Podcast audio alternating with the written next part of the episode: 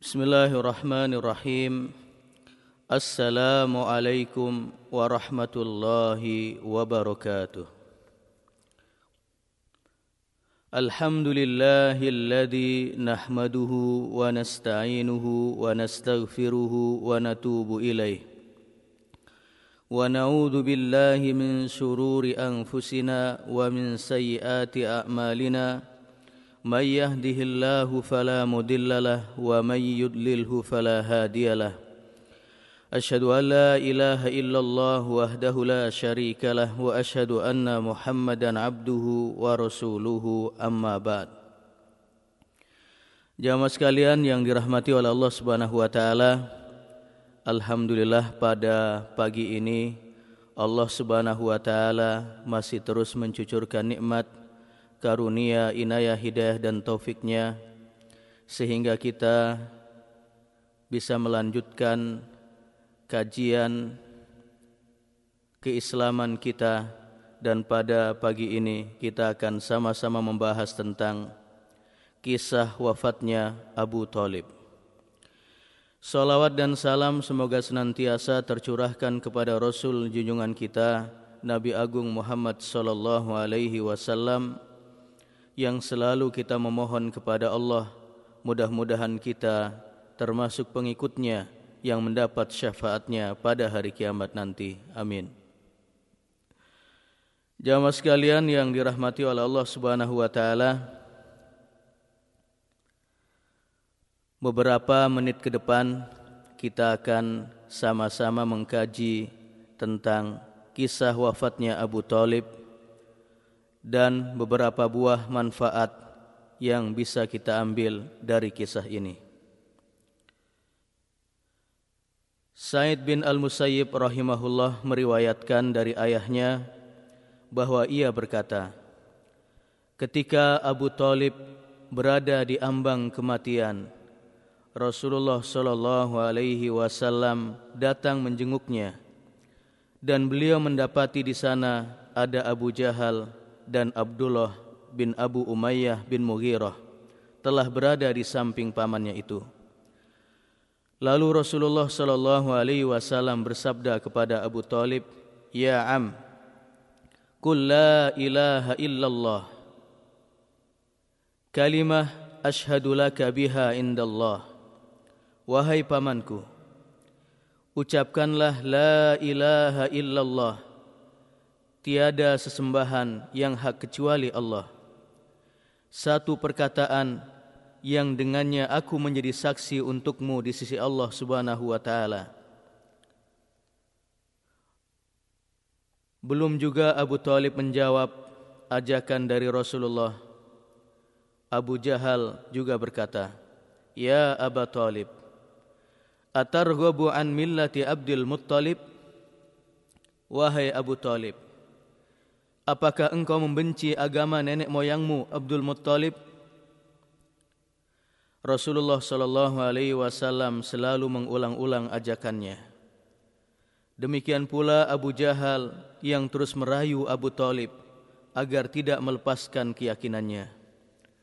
Sehingga pada akhirnya Abu Talib berkata, Huwa ala millati Abdul Muttalib. Ia yaitu Abu Talib berada di atas kepercayaan agama nenek moyangnya Abdul Muttalib. Dan ia enggan mengucapkan La ilaha illallah. Melihat hal itu, Rasulullah sallallahu alaihi wasallam bersabda, "Ama wallahi la astaghfiranna laka ma lam unhaan." Sedangkan aku demi Allah Aku benar-benar akan memohonkan ampunan untukmu wahai pamanku selama aku tidak dilarang oleh Allah Subhanahu wa taala. Lalu turunlah ayat ما كان للنبي والذين آمنوا أن يستغفروا للمشركين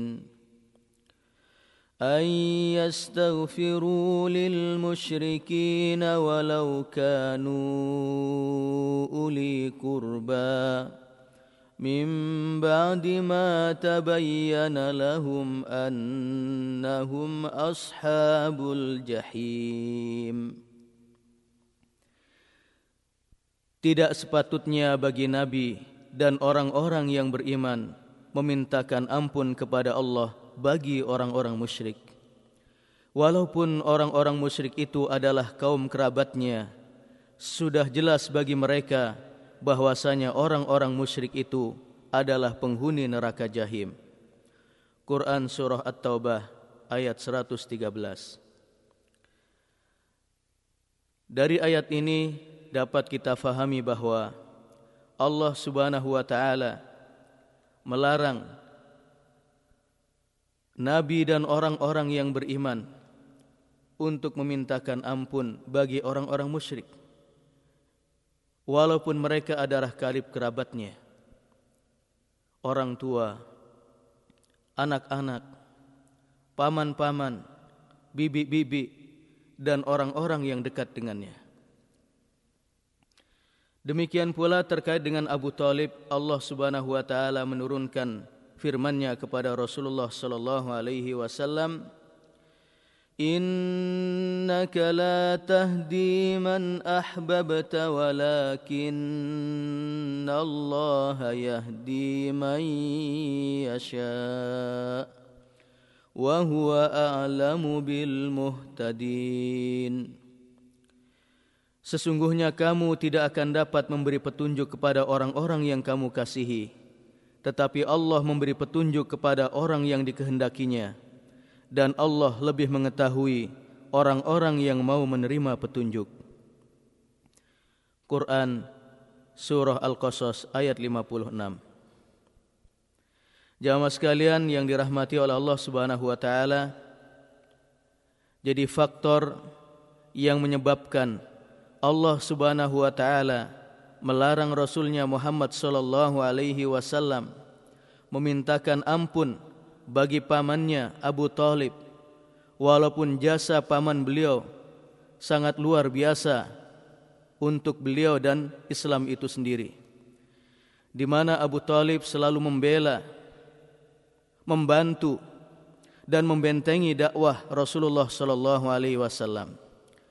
Namun ada satu faktor yang menyebabkan datang larangan Allah memintakan ampun bagi Rasulullah sallallahu alaihi wasallam untuk pamannya yaitu karena pamannya Abu Talib tidak mati dalam keadaan Islam.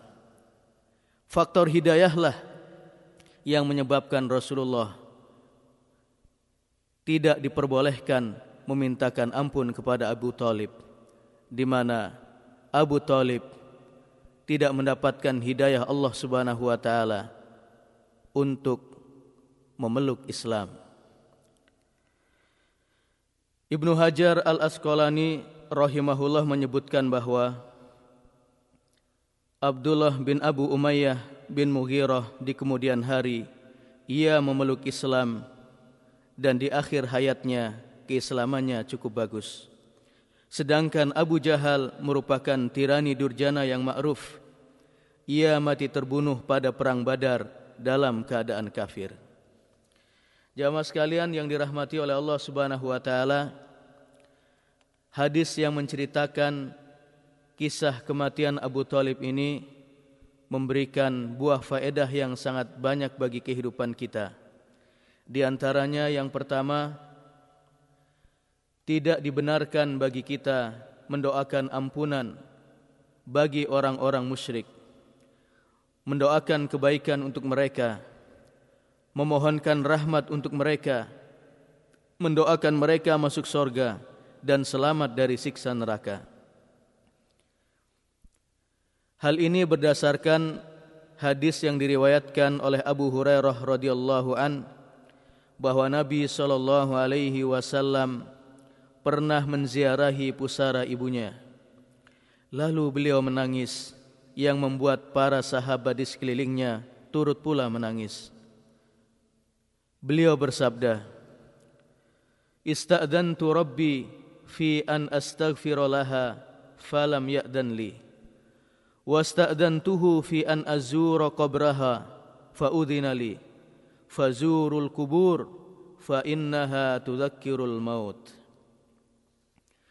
Aku meminta izin kepada Tuhanku untuk memohonkan ampunan bagi ibuku tapi dia tidak mengizinkan aku Lalu aku meminta izin untuk menziarahi pusara ibuku dia mengizinkan aku Untuk itu berziarahlah kalian ke perkuburan karena sesungguhnya ia dapat mengingatkan kalian akan kematian. Hadis riwayat Muslim. Hadis ini menerangkan bahwa ibunda Rasulullah sallallahu alaihi wasallam yang bernama Aminah juga meninggal dalam keadaan kafir.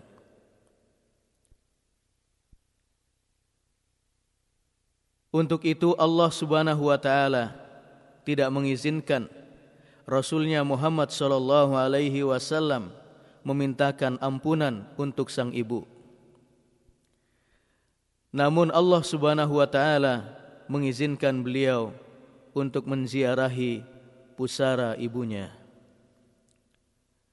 Dan ini semakin menegaskan kepada kita akan larangan bagi kita memintakan ampun bagi orang-orang musyrik, bagi orang-orang yang meninggal dunia dalam keadaan kufur, walaupun mereka adalah orang tua kita, walaupun mereka adalah anak-anak kita, walaupun mereka adalah karib kerabat kita. Dan orang-orang yang dekat dengan kita. Jamaah sekalian yang dirahmati oleh Allah Subhanahu wa taala dan Allah Subhanahu wa taala telah melarang nabinya dan orang-orang mukmin untuk memintakan ampun bagi orang yang mati dalam keadaan musyrik walaupun orang tersebut adalah kerabat dan kekasihnya Allah Subhanahu wa taala berfirman di dalam surah At-Taubah ayat 113 ما كان للنبي والذين آمنوا أن يستغفروا للمشركين ولو كانوا أولي قربًا ولو كانوا أولي قربى من بعد ما تبين لهم أنهم أصحاب الجحيم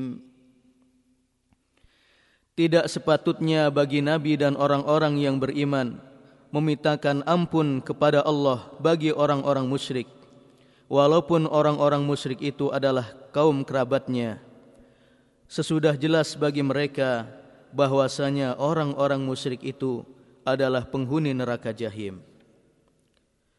Sebagaimana pula Allah Subhanahu wa taala telah menerangkan bahwa permohonan ampun bagi mereka tak dapat memberi manfaat sedikit pun untuk mereka dan Allah Subhanahu wa taala tak akan menerima permintaan ampun dari pelakunya. Allah Subhanahu wa taala berfirman, di dalam surah At-Taubah ayat 80. Istaghfir lahum aw la tastaghfir lahum in tastaghfir lahum sab'ina marratan falan yaghfirallahu lahum ذلك بأنهم كفروا بالله ورسوله والله لا يهدي القوم الفاسقين Kamu memohonkan ampun bagi mereka atau tidak kamu mohonkan ampun bagi mereka adalah sama saja. Kendati pun kamu memohonkan ampun bagi mereka tujuh puluh kali, namun Allah sekali-kali tidak akan memberi ampun kepada mereka. Yang demikian itu adalah karena mereka telah kafir kepada Allah dan Rasulnya dan Allah tidak memberi petunjuk kepada kaum yang fasik. Jamaah sekalian yang dirahmati oleh Allah Subhanahu wa taala, ayat ini menjelaskan bahwa kafir kepada Allah dan Rasulnya itulah yang menyebabkan kita tidak dibolehkan atau diharamkan memohonkan ampun bagi orang-orang yang dekat dengan kita, ayah ibu kita, anak-anak kita, kerabat-kerabat kita yang mati dalam keadaan kufur, yang mati dalam keadaan musyrik. Faedah yang kedua bahwa syafaat Nabi sallallahu alaihi wasallam bagi pamannya Abu Talib setelah turun ayat 113 dari surah At-Taubah terbatas pada keringanan azab yang akan dirasakannya di akhirat kelak. Hal ini berdasarkan hadis yang diriwayatkan dari Abbas bin Abdul Muttalib radhiyallahu an bahwa ia pernah berkata kepada Nabi sallallahu alaihi wasallam Ma aghnaita an ammik fa inna kana yahutuk wa yaghdabu lak Apa yang mampu engkau berikan buat pamanmu Abu Talib karena sesungguhnya ia telah melindungimu dan marah untuk membelamu. Beliau bersabda, "Huwa fi dahdahin min nar, walaula ana lakana fid darkil asfali minan nar." Telapak kakinya yang tersentuh api neraka. Kalaulah bukan karena syafaatku, tentulah ia berada di dasar neraka. Muttafaq alaih.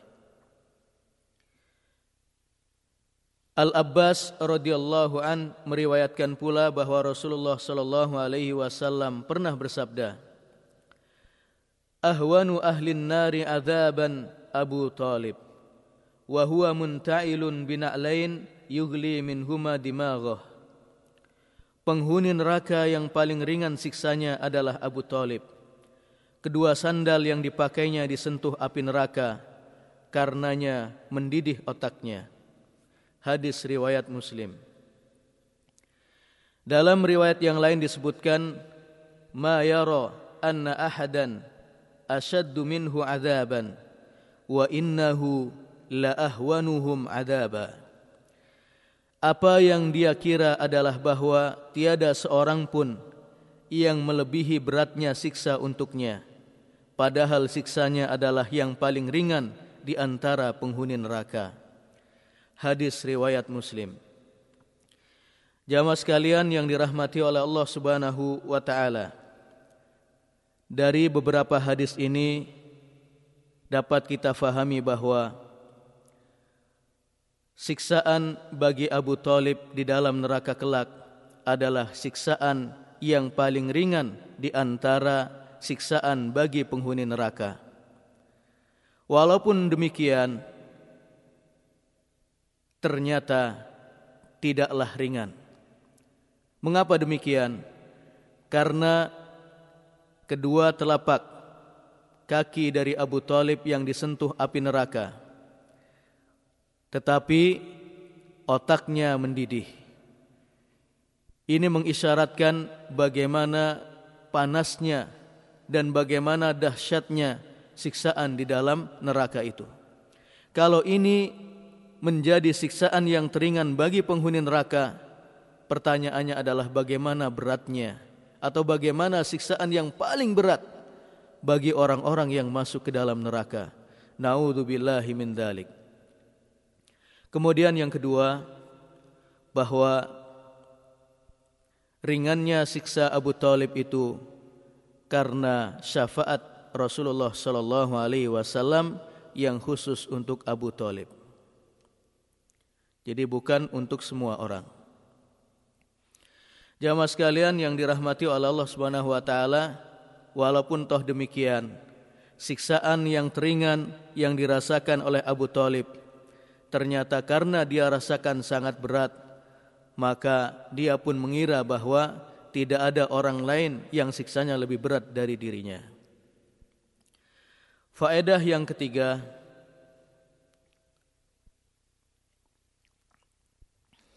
ketaatan tak akan memberi manfaat bagi orang yang melakukan syirik.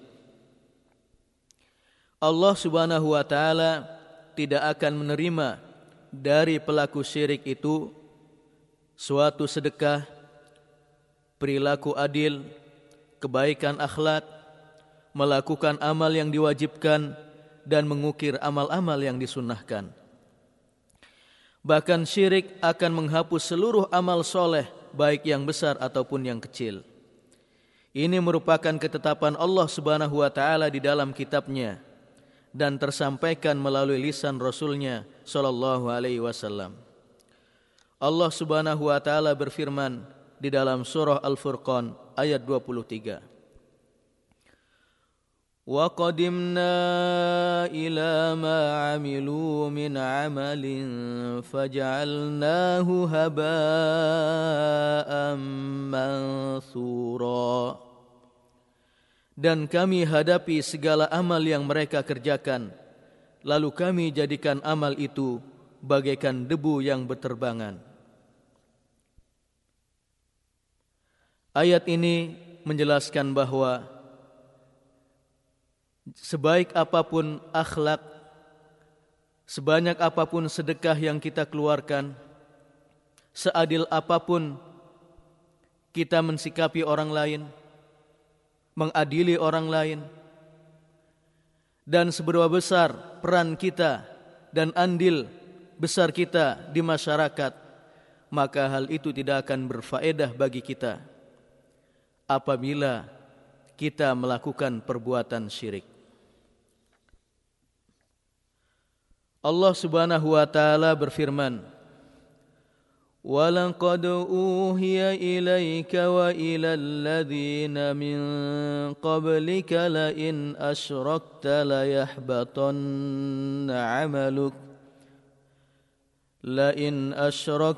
yahbatanna 'amaluka wa la takunanna minal khasirin dan sesungguhnya telah diwahyukan kepadamu dan kepada nabi-nabi sebelummu. Jika kamu mempersekutukan Allah niscaya akan hapuslah amalmu dan tentulah kamu termasuk orang-orang yang merugi Quran Surah Az-Zumar ayat 65. Demikian pula Allah Subhanahu wa taala berfirman perihal nabi-nabinya. Walau asyraku lahabita anhum ma kanu ya'malun. Sekiranya mereka mempersekutukan Allah, niscaya lenyaplah dari mereka amalan yang telah mereka kerjakan. Quran Surah Al-An'am ayat 88 Ayat ini menjelaskan bahawa sekiranya para nabi dan rasul manusia yang paling utama, manusia yang paling dekat kepada Allah Subhanahu wa taala dan manusia yang paling dicintai Allah Subhanahu wa taala. Sekiranya mereka berbuat syirik walaupun ini tidak mungkin terjadi. Jadi kalau sekiranya mereka berbuat syirik maka akan lenyaplah dari mereka amalan yang telah mereka kerjakan. Jadi para nabi dan rasul telah berdakwah sekian tahun, sekian lama. Bahkan Nuh alaihi salam berdakwah kepada kaumnya selama 950 tahun, siang dan malam, secara rahasia dan terang-terangan. Berbagai cara telah dilakukan untuk mendakwahi kaumnya. Walaupun demikian, kalau sekiranya ada nilai kesyirikan yang diperbuat oleh Nuh alaihi salam, maka amal-amal soleh, dakwah yang telah dilakukannya selama 950 tahun tidak akan membuahkan pahala di sisi Allah Subhanahu wa taala. Dan ini pula menjadi penegasan bagi kita. Kalau sekiranya para nabi dan rasul diwanti-wanti Allah Subhanahu wa taala untuk menjauhkan diri mereka dari perbuatan syirik, tentunya itu merupakan peringatan bagi kita agar lebih berhati-hati jangan sampai kita terjatuh kepada perbuatan syirik. Abu Hurairah radhiyallahu an meriwayatkan bahwa Nabi sallallahu alaihi wasallam pernah bersabda Allah azza wa jalla berfirman Ana aghna syuraka yani syirk man amila amalan asyraka fihi ma'i ghairi taraktuhu wa syirkah. Aku paling tidak membutuhkan sekutu. barang siapa yang mempersekutukan aku dengan yang lain maka aku akan tinggalkan ia dan kesyirikannya. Hadis riwayat muslim. Faedah yang keempat bahwa orang-orang musyrik tak berfaedah baginya syafaat yang diberikan orang lain terhadapnya. Walaupun yang memberi syafaat itu adalah nabi yang mulia atau wali yang soleh. Abu Hurairah radhiyallahu an meriwayatkan bahwa Nabi sallallahu alaihi wasallam pernah bersabda, pada hari kiamat Nabi Ibrahim alaihi salam berjumpa dengan ayahnya yang bernama Azar. Wajah Azar suram dan berdebu. Maka Ibrahim bertanya kepadanya, Bukankah sudah kukatakan kepadamu agar jangan menentangku? Azar menjawab, Hari ini aku tidak akan menentangmu. Ibrahim alaihissalam lantas berkata kepada Allah, Wahai Rabbku, bukankah engkau sudah berjanji kepadaku untuk tidak menghinakan aku pada hari mereka dibangkitkan? Lalu kehinaan manakah yang lebih besar daripada ayahku yang amat jauh dari rahmatmu. Allah subhanahu wa ta'ala berfirman, Sesungguhnya aku telah mengharamkan surga bagi orang-orang kafir.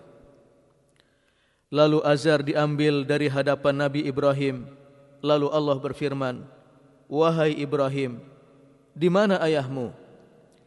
Ibrahim menjawab, Engkau telah mengambilnya dariku. Allah subhanahu wa ta'ala berfirman, lihatlah ke bawah. Nabi Ibrahim pun lantas melihat ke bawah. Ternyata wujud ayahnya telah dirubah oleh Allah menjadi seekor serigala berbulu yang berlumuran kotoran. Ibrahim pun berlepas diri darinya dan berkata, Kamu bukan ayahku. Serigala itu lalu dipegang kakinya dan dilemparkan ke dalam neraka. Hadis riwayat Bukhari. Jamaah sekalian yang dirahmati oleh Allah Subhanahu wa taala. Abu Hurairah radhiyallahu an juga meriwayatkan bahwa Rasulullah sallallahu alaihi wasallam ketika diturunkan kepada beliau ayat wa andir ashiratakal akrabin dan berilah peringatan kepada kerabat-kerabatmu yang terdekat. Surah Asy-Syura ayat 214 Nabi sallallahu alaihi wasallam bersabda Ya ma'syar Quraisy Ishtaru anfusakum minallah La uhni ankum minallahi syai'a. Ya bani Abdul Muttalib La uhni ankum minallahi syai'a. Ya Abbas ibni Abdul Muttalib La uhni anka minallahi syai'a. Wahai orang-orang Quraisy Selamatkanlah dirimu dari siksa Allah yaitu api neraka Karena aku tidak kuasa menolong kalian sedikitpun di sisi Allah. Wahai keturunan Abdul Muttalib, aku tidak kuasa menolong kalian sedikit pun di sisi Allah. Wahai Abbas bin Abdul Muttalib, aku tidak kuasa menolongmu sedikit pun di sisi Allah. Muttafaq alaih. Maha benar Allah yang telah berfirman, وما اموالكم ولا اولادكم بالتي تقربكم عندنا زلفى الا من امن وعمل صالحا فاولئك لهم جزاء الضعف فأولئك لهم جزاء الضعف بما عملوا وهم في الغرفات آمنون Dan sekali-kali bukanlah harta dan bukan pula anak-anak kamu yang mendekatkan kamu kepada kami sedikit pun. Tetapi orang-orang yang beriman dan mengerjakan amal-amal soleh, mereka itulah yang memperoleh balasan yang berlipat ganda disebabkan apa yang telah mereka kerjakan dan mereka aman sentausa di tempat-tempat yang tinggi yakni di dalam surga Quran surah Saba ayat 37 Jamaah sekalian yang dirahmati oleh Allah Subhanahu wa taala. Dari ayat ini jelaslah bahwa hanya iman dan amal solehlah yang akan menjadikan kita aman di dunia dan di akhirat. Faedah yang kelima, waspada dari berteman dan bergaul dengan orang-orang yang berperangai buruk. Hadis mengenai wafatnya Abu Talib ini kita dapati bahwa Abu Jahal dan Abdullah bin Abu Umayyah terus-menerus menguatkan Abu Talib agar tetap teguh memegang prinsip kepercayaan terhadap nenek moyangnya. Sehingga akhirnya ia mati dalam keadaan kafir dan menutup kehidupannya dengan cara su'ul khatimah. Untuk itu Nabi sallallahu alaihi wasallam menganjurkan kita untuk memilih teman pergaulan yang soleh. Abu Hurairah radhiyallahu an meriwayatkan bahwa Nabi sallallahu alaihi wasallam pernah bersabda, "Ar-rajulu ala dini khalilih, falyanzur ahadukum man yukhalil." Seseorang itu berada di atas agama teman dekatnya, maka dari itu hendaknya salah seorang dari kamu melihat siapa yang menjadi teman dekatnya. Hadis riwayat Abu Dawud. Hal ini senada dengan perkataan syair Anil mar'i la tas'al wasal an qarini fa kullu qarinin bil muqarini yaqtadi Perihal seseorang jangan kamu tanyakan kepada yang bersangkutan tapi bertanyalah kepada teman dekatnya karena setiap orang akan terwarnai teman dekatnya. Jamaah sekalian yang dirahmati oleh Allah Subhanahu wa taala Mudah-mudahan kita bisa mengambil manfaat dan faedah dari peristiwa kematian Abu Talib ini dan kita semakin sadar bahawa begitu berharganya begitu mahalnya nilai hidayah dalam kehidupan kita dan ingat hanya iman dan amal soleh yang akan menyelamatkan kita di akhirat dan membuat kita aman di dunia dan di akhirat sana. Hadana Allah wa iyyakum ajmain wa sallallahu ala sayyidina Muhammad wa ala alihi wa sahbihi ajmain. Subhanakallahumma wa bihamdik asyhadu an la ilaha illa an أستغفرك وأتوب إليك والسلام عليكم ورحمة الله وبركاته